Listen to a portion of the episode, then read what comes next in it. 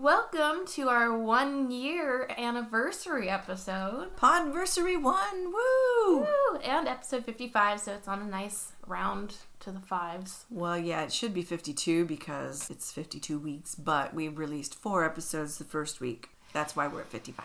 We're just overachievers, you know, typical us. Well, in case somebody listened to the first episode and didn't think we absolutely sucked, we wanted to have other stuff there to keep them interested until we could get more out. That's true. and now we're just doing all the bonus episodes so we can bury it as far possible down. Please don't ever listen to episode one. oh, that didn't happen. Don't don't pay attention to that.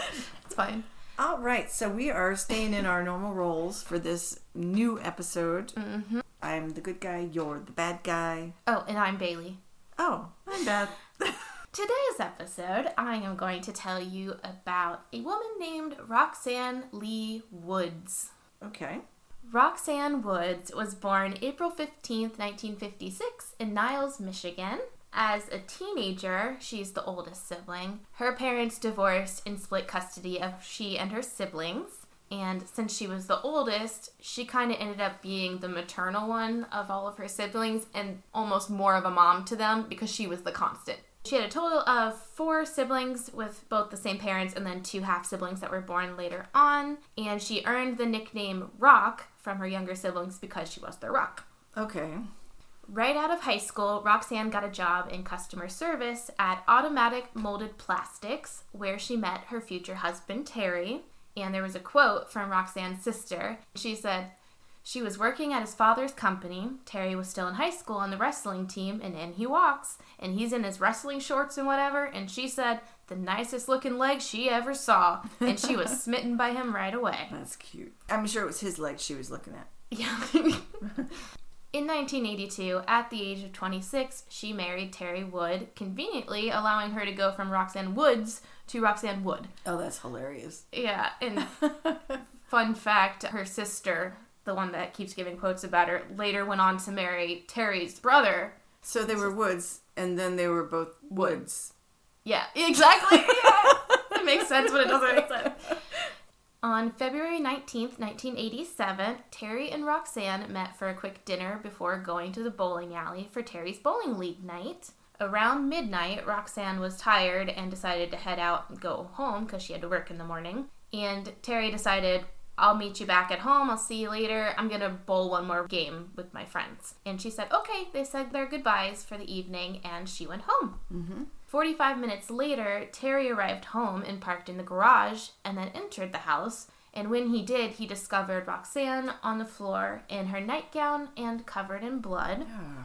It was discovered after the initial shock of everything that she had been beaten with a frying pan and her throat had been cut. Oh my god. She just got home. Just got home, probably had just had enough time to change into her nightgown, yeah. I wonder if maybe she interrupted someone who was robbing the house, but she didn't realize it until after she'd gotten into her nightgown. Well, you'll find the motive. Oh.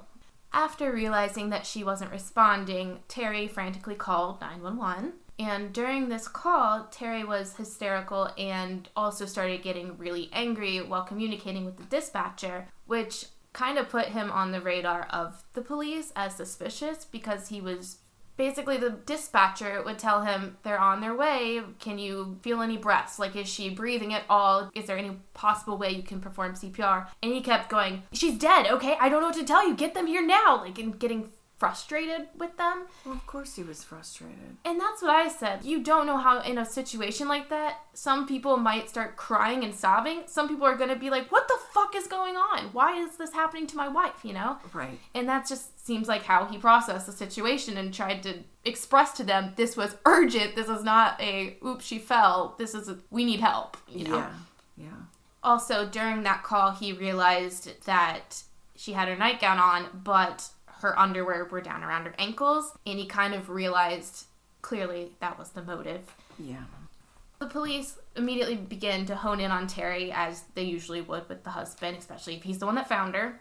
Mostly because there was no forced entry in the home, and Terry explained to them, yeah, there's no forced entry, nothing's broken, but the back door lock has been broken for a while now. So probably they came in, tried the door, and it opened, and that's how they got in. But it kind of looked bad for him because the murder weapon, which was a fillet knife, the sheath had been found near Roxanne's body. The knife was gone, but that knife had been taken from their kitchen drawer. Okay. That means that whoever did this seemingly came into the house through the back door that somehow they knew didn't lock and used their knife just a little I don't- pondering. I don't know. I don't think it's that uncommon for someone to come in and use a found object Mm-hmm. Yeah. to murder a homeowner. Yeah, especially if he didn't come in there necessarily to kill her. If he was just there to assault her and she started fighting back a little bit harder than he anticipated, Yeah. of course you might grab the first thing and Yeah.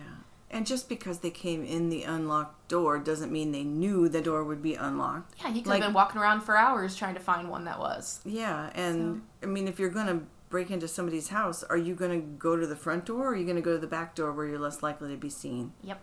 So, Yep. I, I agree with you. I wouldn't have thought that that necessarily means Terry did anything. The police did collect some DNA at the crime scene, so specifically they found semen on her body.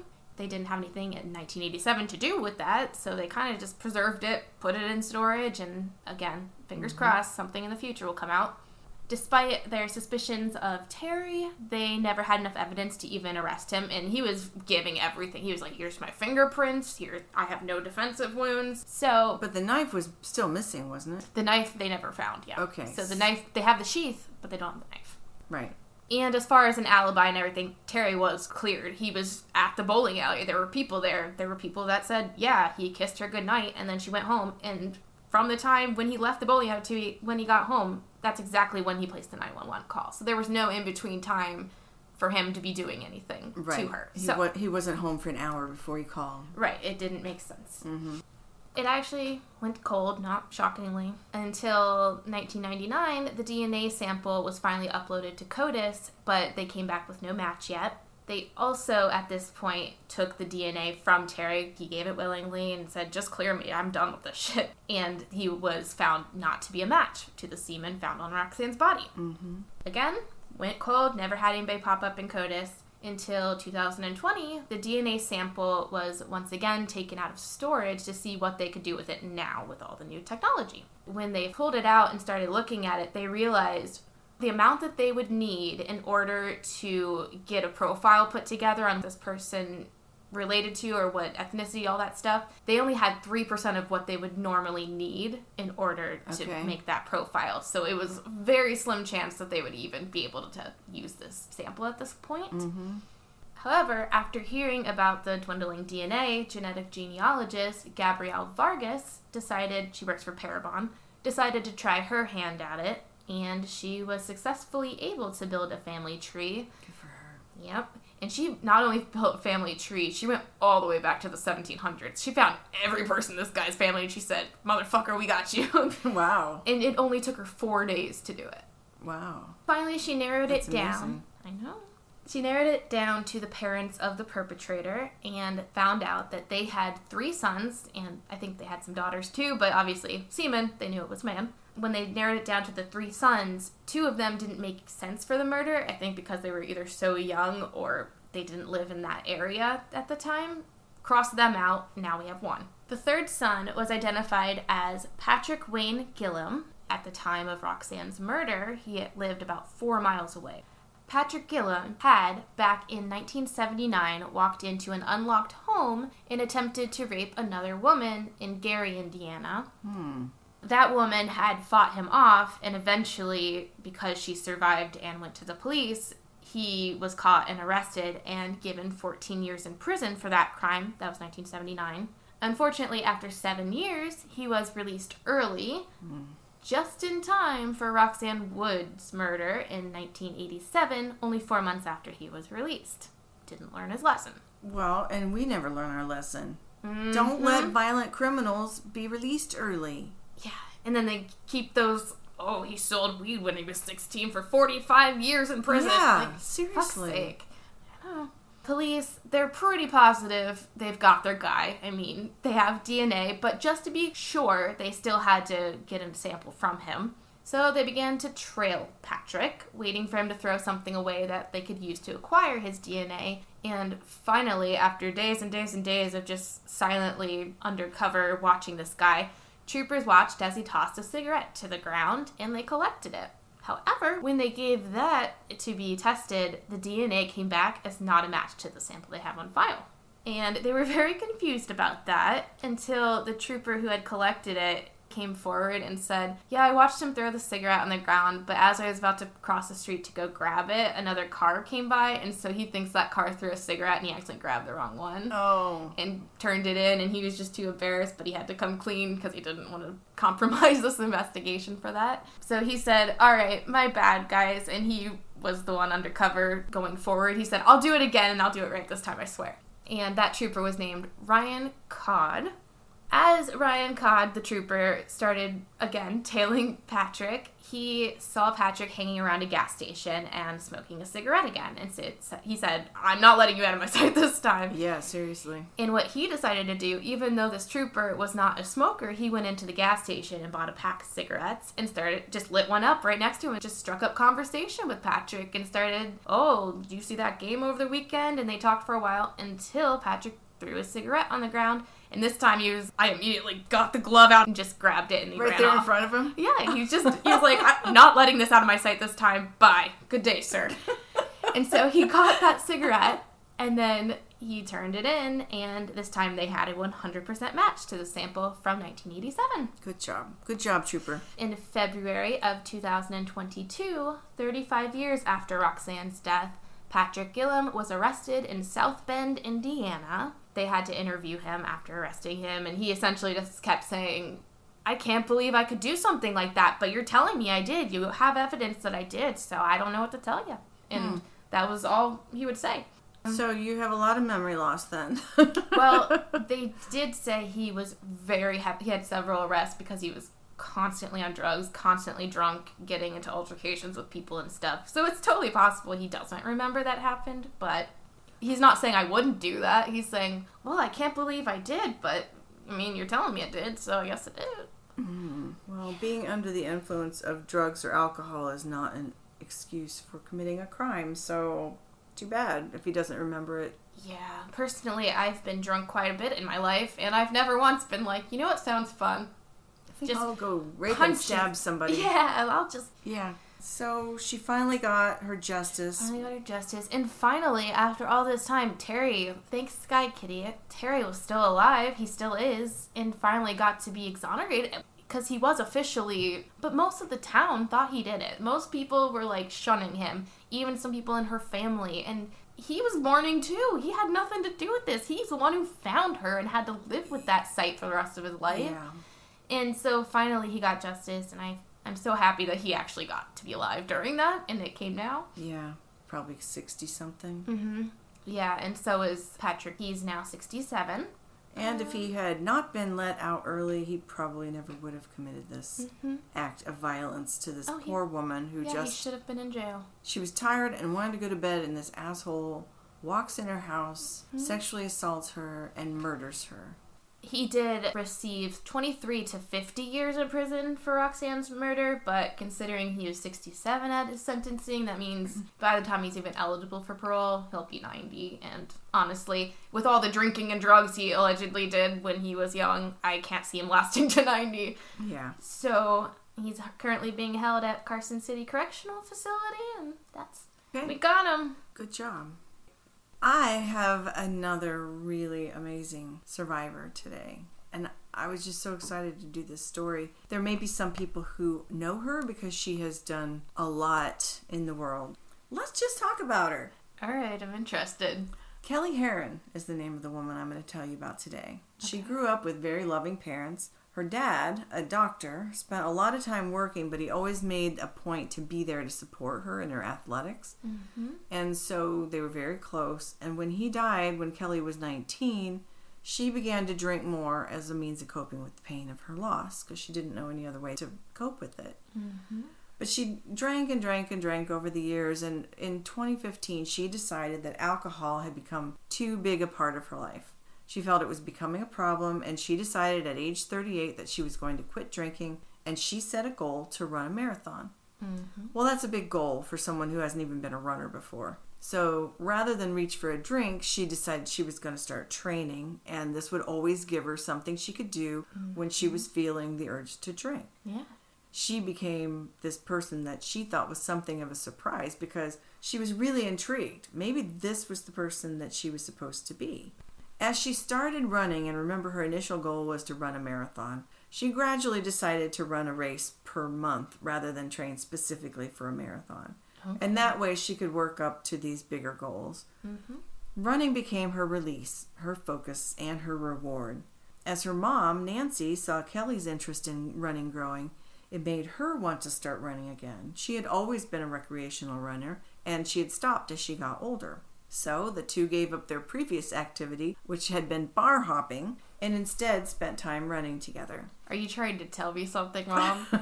we're not going to bar hop anymore, we're going to run. yeah, I mean, that might be good for us. By March 2017, Kelly had been running for close to two years, and she again set her goal to run the Chicago Marathon. She mm-hmm. finally wanted to do it. She had been marathon training now for 10 weeks. She was preparing by doing daily training runs. And on this day, overcast, windy, rainy, cold, it was like 38 degrees outside, mm-hmm. she set out to do her first double digit 10 mile run from her home through Golden Gardens Park and back to home. Almost no one else was at the park because of the weather, and at almost the halfway point at one o'clock in the afternoon, she decided to stop and take the opportunity to use the park bathroom. Mm-hmm. She was still wearing her ear warmers, still wearing her headphones. She didn't pause her GPS. She just thought she'd real quickly get in there, use the bathroom, and get out and finish her run. Mm-hmm. She went in the bathroom and it appeared to be empty. She used the bathroom, she stepped out of the stall and washed her hands. And as she went over to the hand dryer, she started getting a creepy feeling down her spine, like she wasn't alone. She had a real chill. She went over to the dryer and as she turned around, she saw that she wasn't alone at all. Her first instinct, as many women will be able to relate to, was, "Oh, sorry." Because even if you haven't bumped into somebody, we always say, "Sorry, Sorry for me." existing like we've been. Yeah, Yeah. like, "Oh, sorry, I made any kind of impact upon your day," Mm-hmm. as if she might have startled someone. But then she realized that wasn't the case. This wasn't a woman that she had overlooked in the room. This was a man who had been hiding. A man with a great mess of auburn colored hair and a shaggy beard, hoodie pulled all the way up, terrible body odor, and he had been hiding in the accessible stall at the far end of the bathroom. Oh, so he was there the whole time. He didn't just follow her in there. Yeah, he'd been there before she got oh, there. Oh, that gives me icky feelings. Okay. Yeah. He had come out of the stall, and as she noticed him and she realized that she was in danger, he lunged at her, grabbed her, backed her into a corner, then kicked at her knees and legs until he could push her down to the ground. She was nearly nauseated by his pungent odor, and he started trying to roll her over onto her stomach.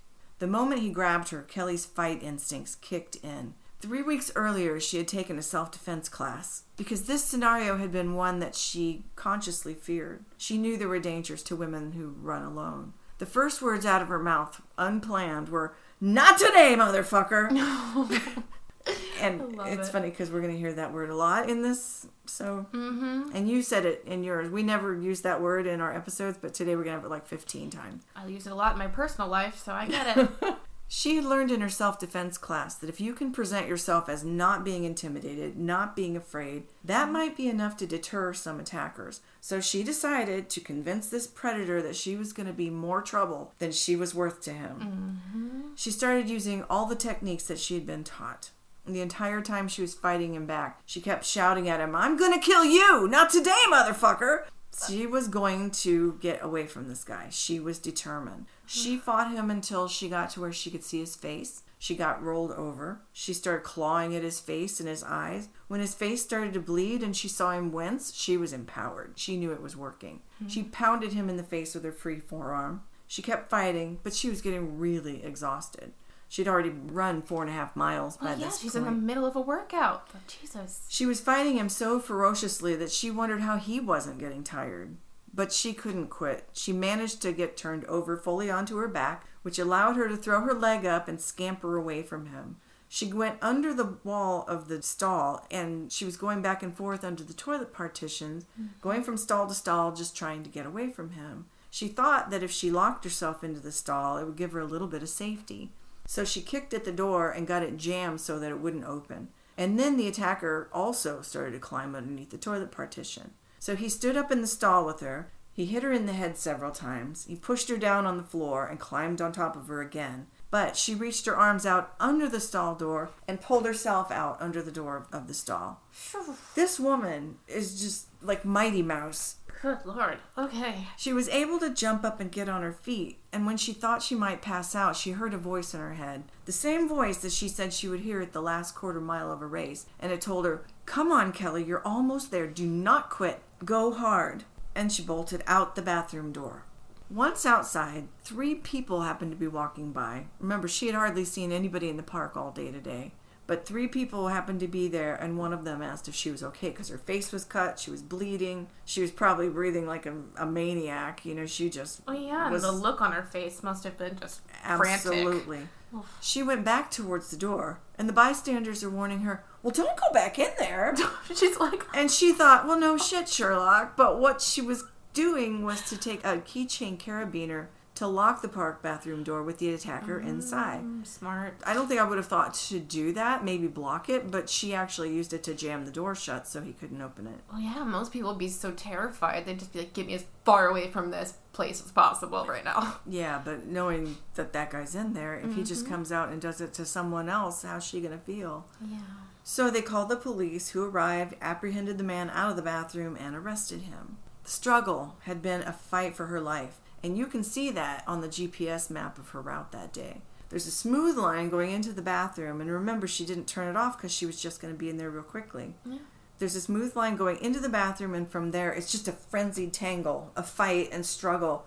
Just, it's crazy. I'll post the picture of that on Instagram. But Kelly felt that although her adrenaline definitely gave her an edge in strength and vigor that helped her to overcome, she also felt that her self defense class had taught her several things that made a difference in her ability to overcome and escape this assault. She said she had previously been putting off that class for six months and had finally signed up at the last minute for it only three weeks prior to this attack, and she had just barely made it. She was the last person to arrive for the class. Kelly said that one life ended that day and a new life began. Hmm. She said she knew she had survived an ordeal that some people have not survived. 84% of women runners have been harassed while they were running. This year alone, how many stories have we heard of women that have been attacked, kidnapped, or murdered while they were just out running? Mm-hmm. Doing this one thing that they do only for themselves, and people just can't let them have that. They have to find them when they're vulnerable, when they're alone, and try to take this thing away from them. Kelly's attacker was a transient sex offender, which is why he, had, he smelled so bad. His name was Gary Steiner. He was 40 years old and he was from Arizona. He was charged with attempted second degree rape and second degree assault with sexual motivation, with his bail set at $750,000. It took a year before the man was brought to trial. Kelly was able to make an impact statement in court in front of her assailant, and she said that she had never felt stronger or more powerful in her life. In March 2018, Steiner was sentenced to three years for the attack on Kelly. Shortly after this awful attack, a group called Just Want Privacy, who is an anti transgender propaganda group, sent out emails and ran a campaign using Kelly's face and her experience as a scare tactic, saying, quote, Each week yields new stories of deviant men who found ways to access females' vulnerable spaces in order to exploit them. And rightfully, Kelly went ballistic. Of course. The man who attacked her was deviant, but he was not trans. This issue was a complete straw man that this group was exploiting to try to frighten people to agree with their anti trans attempts to overturn the state of Washington's non discrimination protections for trans people. Mm-hmm. Trans people had nothing to do with this attack on Kelly. She, Ugh, pissed me off. she issued an immediate response to this, saying in a press release, quote, to the people behind this proposed ballot initiative, I say, not today, motherfuckers. I refuse to allow anyone to use me and my horrific sexual assault to cause harm and discrimination to others. Days later, the Just Want Privacy group issued a statement again saying they would welcome the opportunity to apologize to her in person if she would like to reach out to us or provide a way for us to reach her. But although they were willing to apologize, they stood by their claim that somehow this cisgender male attack on a woman in a public restroom was evidence of danger to women from transgender individuals. Kelly's final comment on this situation was, quote, I have transgender friends. I have transgender coworkers. When I see them in the bathroom, I ask them about their lip gloss. My transgender friends, just like me, want to use the bathroom and get out safely. It's that simple. Mm-hmm. As for her attacker, who was convicted, Gary Steiner served only 15 months because What? he died behind bars. Okay. Thank God. I mean, sorry. Thanks, sorry, Kitty. When Kelly was asked if she had been told how he died, she replied, I think karma got him. But she didn't really have the answers. She wasn't told. But she did find some closure in the knowledge that he wasn't ever going to come out of prison again because he had admitted that he could not control the urge to violate women. But wait, there's more. Uh huh. Kelly Herron was physically assaulted while running a second time in October of 2018 during the final mile of the Girlfriends Run for a Cure half marathon in Vancouver, Washington. She was running mile 12, and there was a guy just creeping around alongside the course. No one was close, either in front of her or behind her, and the guy was just watching her with the creepiest look, like he recognized that she was alone, physically tired, vulnerable. He seemed to recognize all these things, and she just kept running. He ran up to her, put out his arms, firmly grabbed her on the rear end, and then he ran off. And although she had been running a really great race and she was on course to just come out of it with a great time, she turned around and started chasing this asshole. Good. She continued chasing him, and she was yelling, Assault! Assault!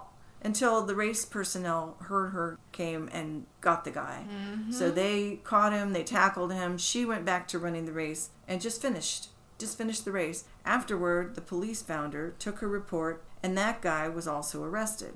I don't have the name of that moron. Mm-hmm. Keller herself is an absolute warrior. She has motivated and inspired women around the world to take their safety as their priority. And even without any self defense training, it seems as if Kelly would have found a way to save herself. Mm-hmm. But she also credits the love and support of her mother, Nancy. In that Chicago Marathon, after her attack, Kelly ran it with her mom, and Kelly struggled at the 15 mile marker. Race personnel kept intervening and trying to help her and asking her if she wanted to leave the race. They wanted to escort her off the race course. Mm-hmm. But Kelly's mom, Nancy, knew her daughter would regret it if she didn't finish. And so each time someone tried to escort Kelly away, Nancy shooed them off. Kelly said that if she had quit, she probably never would have returned to training again.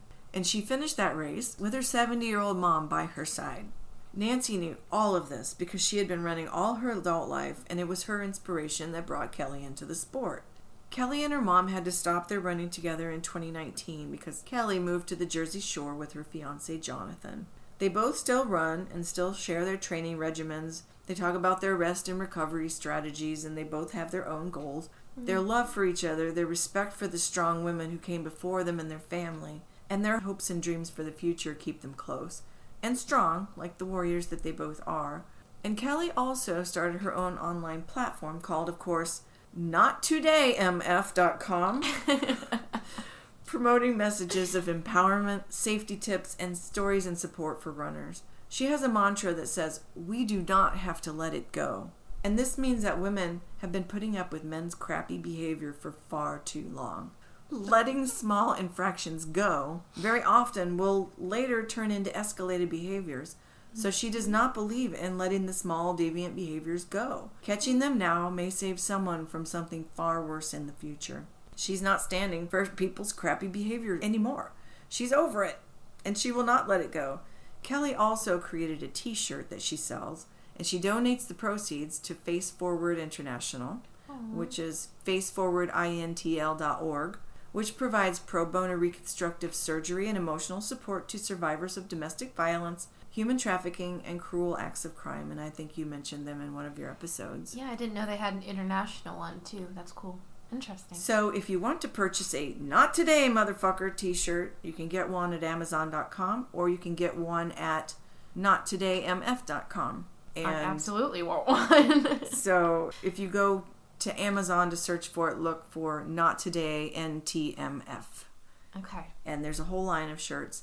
And what you'll see is that it's basically Not Today Motherfucker, and the background behind that is the GPS route, that frenzied line that she ran while she was trying to get away from this guy. Kelly now runs wearing AfterShokz headphones, which sit on your bone right in front of your ear mm-hmm. instead of over your ear, so you can hear everything in the background that's going on around you and transmit the sound through your bone so you don't miss out on the music you're listening to or the oh. podcast you're listening to. That's cool. Yeah, they look kind of odd, but they are great and they're really sworn by. A lot of runners use them, especially women runners. You should not be using anything that's actually going to keep you from hearing what's going on around you. Yeah. She keeps her head on a swivel. She takes note of suspicious people. She makes solid eye contact so they know that she has seen them. She tells people to trust their instincts and react immediately. Be loud, fight hard, hit hard bones into soft flesh. Use the power within yourself and put that out there. And she says, go savage. Like many of our survivor stories, Kelly wants people to take a self defense class. Mm. As stated on the AfterShokz blog, if you ever find yourself in a fight for your life, know that you have a badass warrior within you that will take the wheel, so teach it to drive. Yeah. Doesn't that make perfect sense? It does. Your instincts want to save you in these situations, but you have to give your instincts a little bit of training so they know what to do, how to react. And when mm-hmm. Robin Roberts asked Kelly if her mother Nancy has taken a self defense class, Kelly replied, She has, but no one's going to mess with her. And that sounds like damn good advice to me. And that is the story of Kelly Herron, who is just amazing. yeah. And I watched a lot of videos that she had done. I listened to a lot of interviews that she did. Mm-hmm. And she really wants people to protect themselves. It is insane how many women are just doing this one thing that they do for themselves. It may be the only thing they do for themselves. Mm-hmm. And they want to go out and run. They want to feel the freedom of running. And then all of a sudden, society's like, oh, well, you should run in groups. You should run with someone else. You should run on a treadmill in your house. You should run where it's safe, where people can keep an eye on you. Yeah. That's the whole point of running for them is that they're out by themselves, they're doing what they want to do. And so what Kelly wants to do is allow these women to find the happy medium where they're running, they're getting the freedom, the feeling that they want to get. She said carrying mace doesn't do you any good if it's in your fanny pack. You That's can't true. get that out. She wears a little knife ring now Mm-hmm. when she's running. And nobody can take that away from her unless they rip it off her finger, but Well, she's going to get them before they get that off her finger. She has all kinds of ideas like that. She has all kinds of suggestions and advice. And that website, nottodayMF.com, basically it sets out to help women runners and everyone, basically, but especially women runners. That was her initial focus Yeah. to help them be safer, to layer on these little other safety mechanisms that will help them escape like she did. you don't want to think about that could be me someday. But unfortunately, whether you think about it or not, it could be you someday. So let's think about it and have a plan. I think that violence against women is so prevalent that we don't have the luxury of saying that won't happen to me. Mm-hmm. I hope it never happens to anybody, but you know what? It happens to people every single day. And it, it happens all the time. Mm-hmm. So please go Yeah. check out that website. And on the back of that t shirt are the four foundations of things that she felt were the things that saved her. Trust your intuition, respond immediately, be loud and fight hard. Hard bones to soft flesh. Use those elbows, mm. you know. Yeah. So I love Kelly Herron and I wish all good things to her. Well, family, thank you for being here today. You can find us on Twitter, Facebook, or Instagram at True Crime BNB, and you can send us an email at truecrimebnbpod at gmail. Dot com. Yep. All right, guys. Thank you, Crime Fam. And see you next week. Bye. Bye.